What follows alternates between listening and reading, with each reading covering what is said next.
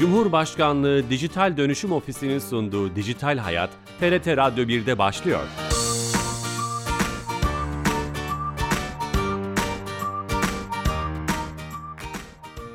Herkese merhaba, ben Bilal Eren. Teknoloji ve dijitalleşmenin hayatlarımızı etkilerini her hafta bir başka konuyla ele aldığımız Dijital Hayat programımıza hoş geldiniz.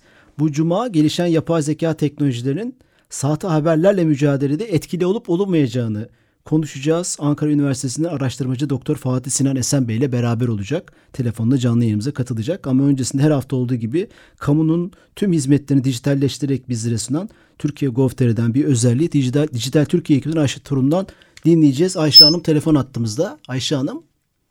Bilal Bey iyi yayınlar. Hoş geldiniz yayınımıza. Teşekkür ederim. Söz sizde efendim. Teşekkürler Bilal Bey.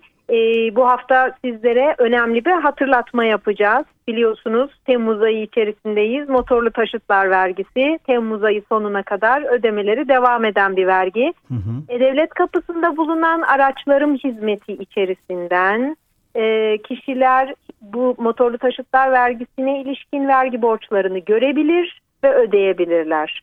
Kullanıcılarımıza bu konuyu hatırlatmak isteriz. Bu son günlerde açıklanan ikinci vergiyi de buradan ödeyebilecekler sanırım. O, Aynen o, o, öyle. O da hatırlatma olarak e, söylemiş olalım. Emeklerinize sağlık. Çok teşekkürler. Teşekkür ediyoruz. İyi yayınlar diliyorum. Çok sağ olun. Teşekkürler. Ayşe Torun'la beraberdik. Ankara Üniversitesi'nden araştırmacı Doktor Fatih Sinan Esen şimdi telefon attığımızda. Fatih Bey. Merhaba Bilal Bey. Hoş geldiniz Sayın Hocam. Nasılsınız? Teşekkür ediyorum Bilal Bey. Ee, sağ olun. Sizler nasılsınız? Teşekkür ederiz. Ee, bu sahte haberlerle mücadele konusuyla ilgili birkaç program yapmıştık ama özellikle gelişen işte metin, ses, video, fotoğraf gibi içeriklerle içerikleri anlama, yorumlama alanındaki yapay zeka teknolojilerinin gelişimini acaba sahte haberlerle, yanlış haberlerle mücadelede kullanılabilir mi? Bugün bu konuyu konuşmak istedik. Sizin de bu konuda projeleriniz olduğunu biliyoruz. Ee, buradan başlayalım mı? Hatta direkt ortadan başlayalım. Tespit edilebilir mi? Şimdi e, Bilal Bey, e, öncelikle teşekkür ediyorum böyle bir fırsatı verdiğiniz için. E, evet, fena olmayan aslında bir başarı oranıyla e, tespit edilebiliyor. E, şimdi biraz baştan almak gerekirse Bilal Bey, medya ekosistemi dediğimiz evren ucu bucağı olmayan, e, bayağı geniş bir ortam şu an günümüzde baktığımız zaman. İçinde sosyal medya var, konvansiyonel medya araçları var, ee, ve bilginin özellikle de yanıltıcı bilginin yayılma hızı müthiş. Şimdi burada bir çarpıcı bir istatistik e, vermek istiyorum. Hı hı. Ee, Science dergisinde, dünyaca ünlü Science dergisinde yayınlanan bir araştırmaya göre yalan haberlerin gerçek haberlere kıyasla %70 oranında daha hızlı yayıldığı belirlenmiş. Yani burada tehlikenin büyük olduğunu gösteriyor. Hı hı. Bu nedenle aslında teyitli bilgi giderek e, çok daha önemli bir hale geliyor. Ee, bakın buna en çok ihtiyacımız olan e, dönemlerden geçtik. Neydi o? Şöyle kısa bir hatırladığımız zaman pandemi yılları. Hı hı. Özellikle pandemi döneminde gerek sosyal medyada gerekse konvansiyonel medyada bir bilgi bombardımanına tutulduk ve çoğu aslında e, yanlış bilgiydi. Mesela sumak suyunun koronavirüsü yok ettiğine dair tweetler ve bunu paylaşan koca koca itibarlı, tecrübeli insanlar, kuruluşlar hala zihinlerimizde. Kısaca hatırlamaya çalıştım. Doğru. Şimdi buradan geldiğimiz nokta e, fact checking deniyor İngilizcesi bilgi doğrulama çalışmaları. Bunlar aslında 10 yıllardır var. Çok yeni değil. İşte 2007 yılına gittiğimizde güzel bir kitap Sarah Harrison Smith'in The Fact Checkers Bible diye bir kitabı var yayınlanan Amerika'da. Ee, son zamanlarda ne oldu da bu bu kadar popüler hale geldi? Çünkü bilginin devasa bir yayılma hızına ulaştığını görüyoruz. Dolayısıyla insanları bu yeni çözümlere itti. Artık insan uzmanlarla elle e, Türkiye'de de benzer kuruluşlar var, e, dünyada da var. E, insanlar e, eliyle yapılan e, çalışmalar yetersiz hale gelmeye başladı. Bu da otomasyona dökülmeye başladı bu iş. Hı hı. E, bu firmalar, e, araştırmacılar, uzmanlar e, bunu yapay zeka, doğal dil işlemi, makine öğrenimi, bilgi temsili gibi e, temelinde veriye dayalı, veriden beslenen yöntemleri işin içerisine dahil etmek zorunda kaldılar. E, amaç aslında burada bilgi doğrulamanın nasıl otomatikleştirilebileceğini araştırmak. Yani temel amaç bu. Hı hı. E, çünkü çok hızlı akan bir bilgiden bahsediyoruz. Örneğin NLP olarak da mesela adlandırdığımız doğal dil işleme algoritmaları, duygusal ton, dil modeli, özgünlük ve metin yapısı gibi e, özelliklerin analiz edilerek haberlerin gerçekliği ile ilgili yaklaşımda bulunabildiğini e, görüyoruz. E, son olarak şunu da söylemek istiyorum. E, metin dışı ipuçlarını da artık işin içerisine katmaya başladık. Bu da çok ilginç. E, örneğin işte bir arkadaşınız size sürekli yalan söylese, e, düşünün siz onun artık söylediklerine değil mi inanmamaya e, başlarsınız. E, şüpheyle yaklaşırsınız ya da tam tersi mesela özünden sözünden son derece emin olduğunuz birisi hiçbir yalanını, falsosunu görmediniz. Artık onun söylediği sizin için bir kanun hükmündedir Doğru. gibi. Dolayısıyla aslında sadece metinin kendisi değil, metnin kaynağı, elde edilebiliyorsa metin yazarının kim olduğu, geçmişi, sosyal medya ise takipçi sayısı değil mi? Bazen mesela yeni açılan hesaplardan 5 takipçide ya, e, dezenformasyon amaçlı yayınlar yapılabiliyor. Haberin yayın tarihi gibi bunlar da modellerin içine katılmaya başlandı. Çok güzel. Tabii bir insanın başta aslında siz de söylediniz manuel olarak veya bir kullanıcı olarak bunların hepsini takip edip bir şeyin doğru olup olmadığını kontrol etmesi hayli güç. Çok bir dijital okuryazarlık da e, istiyor. Yapay zeka bunun için aslında tırnak içinde biçilmiş kaftan gibi görünüyor. Peki bir örneklendirecek olursak örneğin göçmenlerle ilgili ülkemizde veya dünyanın herhangi bir yerinde bir yalan, bir metin var. İşte göçmen sayılarıyla ilgili diyelim. Bunu yapay zeka e, bulup e, düzeltip veya bunun doğru olmadığını söyleyebileceğini aslında öğrenmiş olduk. Birkaç böyle teknik örnek verilebilir mi? Hani daha iyi anlamak için metodoloji olarak nasıl yapacak ya nasıl yapmalı? Tabii e, bu da güzel bir nokta. Şöyle aslında iki temel yöntem var. Burada yöntemlerden bir tanesine işte Latince bir isim vermişler. Ante hoc deniyor. Bu bilgi henüz daha yayılmadan yani bir yerde yayınlanmadan, post edilmeden tespit etmek ve e, hani tabiri caizse imha etmek. E, siz daha örneğin işte tweet'i atarken tespit edilmesi ya da bir editör e, internet sitesine, haber sitesine daha metni girerken işte muhabirden gelen metni girerken tespit edilmesi gibi buna ante hoc diyorlar. E, post hoc dediğimiz bir e, metotta ikinci metot. Bu da bilgi zaten yayılmış, e, geniş kitlelere ulaşmış. Son kullanıcıya yönelik yani e, haberi okuyan kişilere yönelik olarak e, uyarı sistemi. E, bunu da e, yine işte doğrulama olarak zaten birçok kuruluşun yaptığını şu anda görüyoruz. Ama bunu tabii yapay zekaya dökülme e, durumu var. Bu her iki sistemde de anti-hook'ta da post-hook sistemde de temel mantık benzer. E, doğrulama öncesinde önemli bir aşama var mesela. Onu da e, zikretmek gerek. Lütfen. E, şimdi bir haber ya da bir metnin değerlendirmeye değer ya da değerlendirilebilecek bir metin olup olmadığı da önemli. Mesela felsefi metinler buna en iyi örnek. İşte Descartes'in e, sözünü düşünelim. İşte düşünüyorum o halde varım e, cümlesi. Bunu bir doğrulamaya tabi tutamazsınız. Veya bir kişinin işte yazın dondurma yemeği çok seviyorum şeklinde söylediği bir söz. Ya da insanlar çok sever şeklinde söylediği bir söz. Havanın kaç derece olacağı konusundaki bir metin. İşte şiir ve şarkı sözleri, e, değil mi? İşte özlü sözler, dini metinler, işte matematiksel ve mantıksal aksiyonlar. Bunları doğrulamaya gerek Ha, yok. yorum Bunun yorum için- içeren bir şeyi e, doğrulama doğrulayamayız mı demek istiyorsunuz? Tabii tabii yani e, aslında bir haberin ya büyük bir kısmı zaten burada elenmi, eleniyor. Yani bu aşamayı geçtikten sonra aslında doğrulama kısmına yani öncelikle değerlendirmeye değer ya da değerlendirebilecek bir içerik var mı ona bakılıyor. Ardından e, ikinci bir modelle bunun e, doğru ya da yanıltıcı olup olmadığına bakılıyor. Bu da e, işte literatürde pipeline dediğimiz yani e, belli bir boru hattı gibi düşünelim. Boru hattının bir kısmında birinci eleme, ikinci kısmında ikinci eleme, ikinci bir modelle ikinci bir eleme yapılıyor. Bu e, modelleri artırabilirsiniz tabii ki. E, buna pipelining ya da boru hattı deniyor işte yapay zeka modellerinde, makine öğrenmesi modellerinde. İşte örneğin bir haber metninin içerdiği kelimelere, kelimelerin hangi sırayla yazıldığına, kelimelerin birlikte kullanım durumları bile önemli oluyor burada. E, kelimelerin aldığı ekler, harf hataları, anlamsal bozukluklar, e, noktalama işaretleri mesela bunlara da bakılıyor. Hatta metnin duygusal analizi mesela bu web sayfasında ürünlere yapılan e, e-ticaret sayfalarında Yorumlar. ürünlere yapılan yorumların bile analizinde kullanılıyor. Sentiment analizi deniyor buna. Hı hı hı. Ee, işte bu tür veriden öğrenen modelleri biz denetimli öğrenme ya da İngilizce olarak supervised learning diyoruz. Ee, örneğin işte en basitinden ikili sınıflandırma yapan bir modeli eğittiğimizi düşünelim. Gerçek ya da sahte olarak sınıflandıracaktır. İşte bunu artırmak mümkün. Yani modelin çıktıları çeşitli olabilir. Parodi diyebilir mesela. Ee, parodi haber, e, işte Zaytung e, biliyoruz böyle parodi haberler üretiyor. Bunu da tespit edebiliyoruz şu anda. Ee, büyük bir e, doğrulukla. Ee, işte bu model diyelim ki ikili bir sınıflandırma olsa şöyle bir şey diyebilir. Ee, bu haber %85 ihtimalle doğrudur da diyebilir. Yani regresif bir model de olabilir. Sadece salt bir e, sınıflandırma olmayabilir.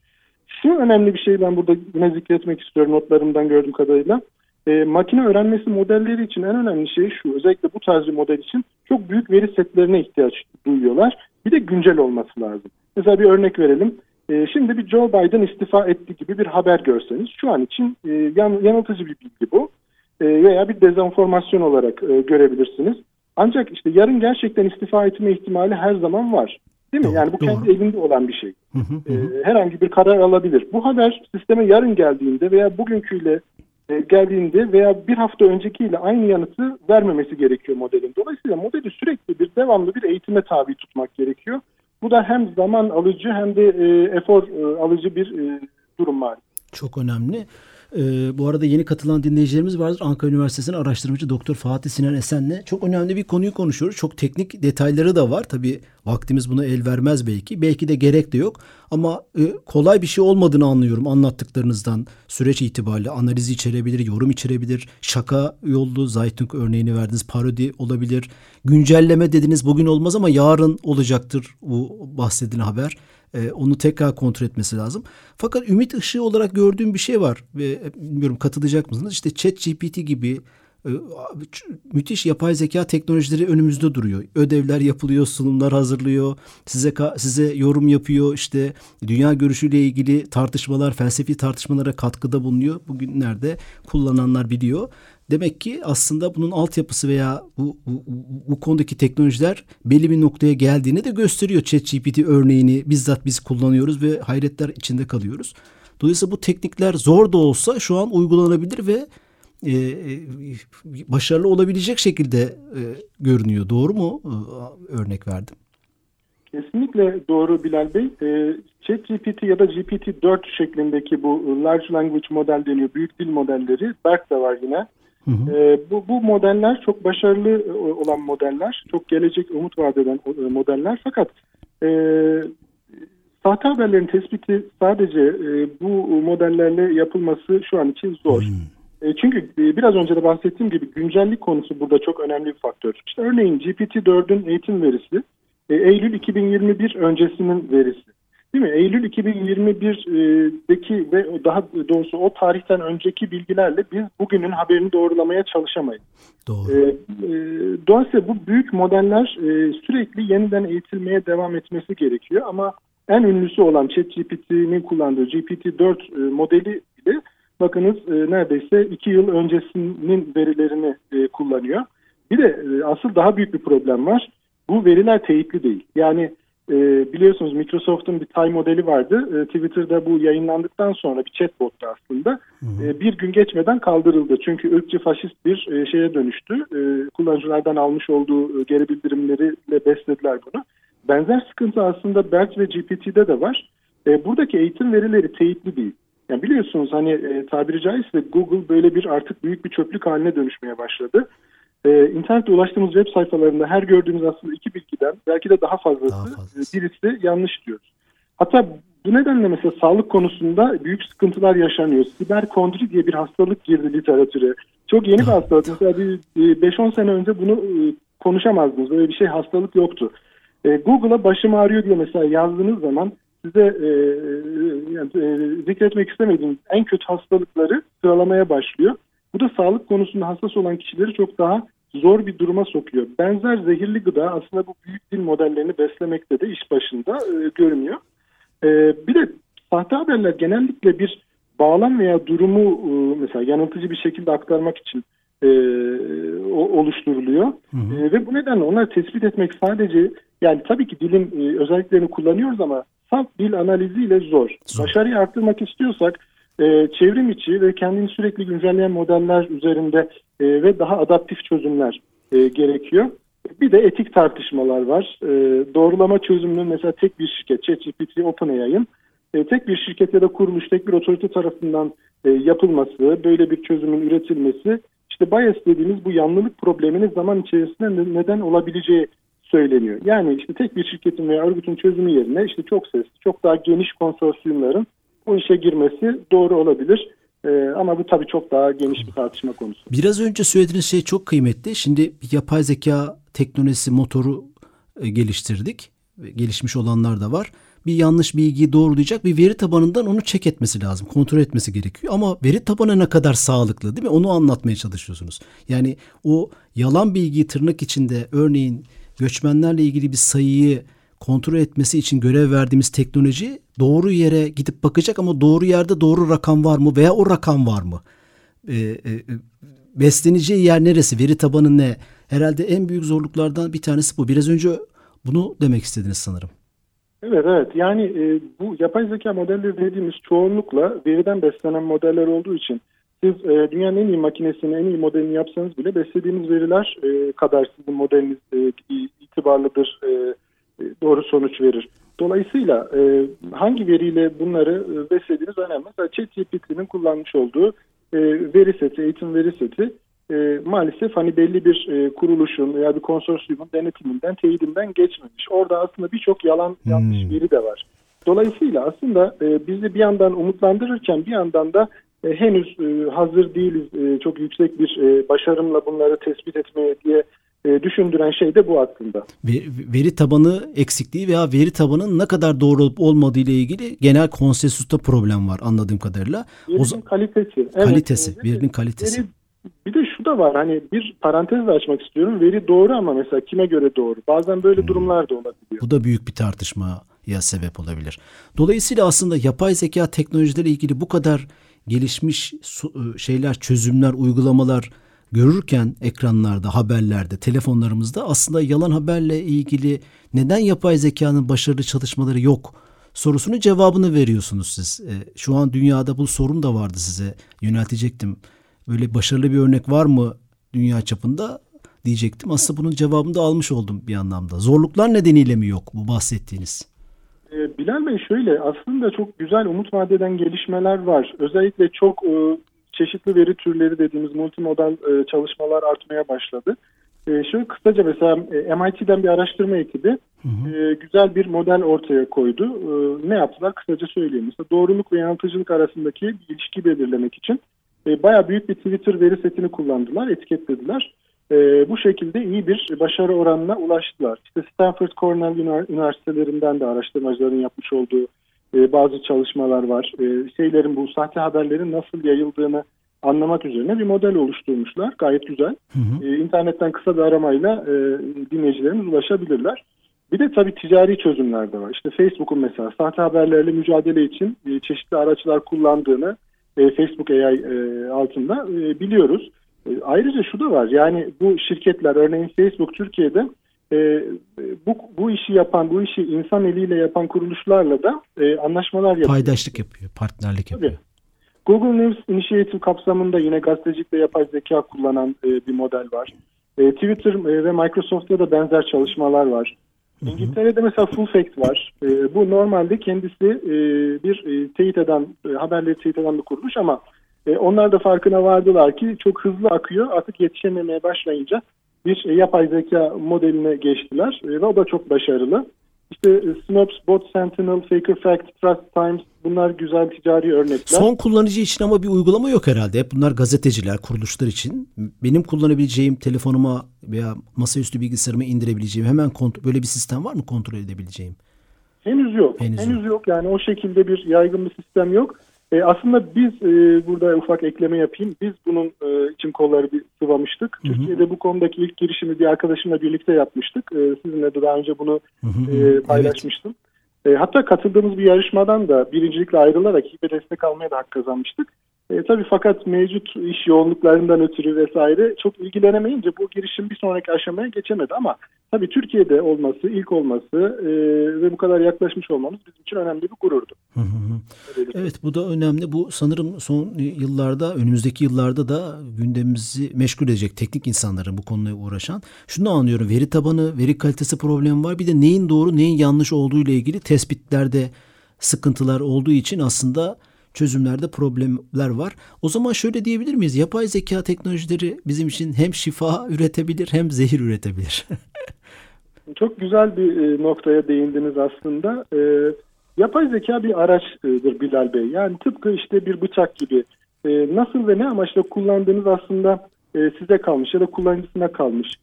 Dolayısıyla aslında yani hem şifa hem zehirdir aynı zamanda. Yani hem zararlı hem faydalı olabilir.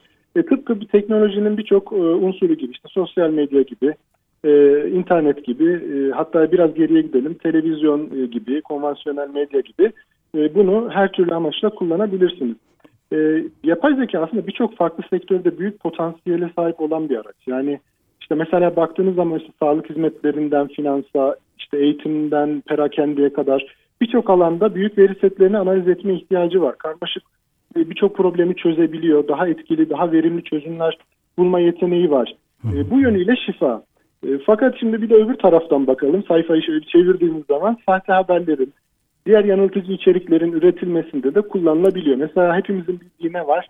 İşte deepfake teknolojisi var Evet, değil mi? evet. Gerçi çok benzer. Yani insan gözüyle ayırmanız mümkün değil. E, toplum Yapay zeka ile üretiliyor bu dediğiniz tek şeyler. Evet yanıltıcı içerikler aynen. Tabii tabii yapay zeka, görüntü işleme algoritmaları, video algoritmaları kullanılarak Hı hı hı. Ve toplum mühendisliği için kullanılabilir kitle bakın daha fecileri var. Kitle imha silahları, kimyasal biyolojik silahlar yapmak için bile kullanabilirsiniz. Ee, kısaca aslında yalnızca belirli bir kişiye veya işte zümreye çoğunlukla etik olmayan bir duruşla e, fayda sağlayabilir. Bu yönüyle zehir olarak da kullanılabilir. E, tasarlayan, elinde bulunduran kişi, kuruluşların amaçlarına göre veya e, diğer taraftan baktığımızda modeli besleyen verinin kalitesine, verinin yanlılığına, nasıl, nerede, ne zaman toplandığına göre değişen bir durum. Ee, örneğin işte bir sağlıkla ilgili bir model geliştiriyorsanız ve veriyi Japonya'dan topluyorsanız o Türk toplumu için geçerli olmayacak ve tümörleri yeteri kadar tespit edemeyecektir. E, tümörün zamanda tespit edilmemesi de aslında yapay zekanın zehir yönünü gösterecek. Mes- Mesela. Bu da, Dolayısıyla bu da çok güzel bir örnek. Yani kültürler arası e, farklılıklar da var bunun tespitinde. Çok önemli. Kesinlikle kesinlikle yani sadece sahte haber tespitinde değil yapay zeka ile ilgili bütün modellerin e, birçok modelin diyelim geliştirilmesinde yerellik unsuru çok önemli ön plana çıkmaya başlıyor. E, tam bu noktada aslında e, Son 10 30 saniyemiz zekayla- kaldı. tabii tabii her aşamada e, düzenlemeler, e, denetlemeler yapılması lazım. Devletler, uluslararası kuruluşlar tarafından. OECD'nin, Birleş, Birleşmiş Milletler'in, Avrupa Birliği'nin, ABD'nin benzer e, düzenlemeleri var. E, Türkiye'de de bunların çalışmaları başladı şu an. Evet bu konuyu vaktimiz el verdiğince ana hatlarıyla zorlukların neler olduğunu konuşmuş olduk. Teknoloji el veriyor ama bazı zorluklar var. Onun fotoğrafını çektik. Ağzınıza, bilginize sağlık e, Fatih Bey. Ben çok teşekkür ediyorum Bilal Bey. Sağ olun, olun. Çok, çok teşekkür ederiz. Ankara Üniversitesi'nin araştırmacı Doktor Fatih Sinan Esen'le sahte haberler noktasında yapay zeka teknolojilerin nasıl kullanıp kullan- kullanılacağını, kullanılabileceğini, etkili olup olmayacağını konuştuk. Bu programımızın kaydını yarından itibaren YouTube ve podcast kanallarımızda bulabilirsiniz. Haftaya yeni bir konu ve konukla beraber olacağız. İyi hafta sonları. Hoşçakalın.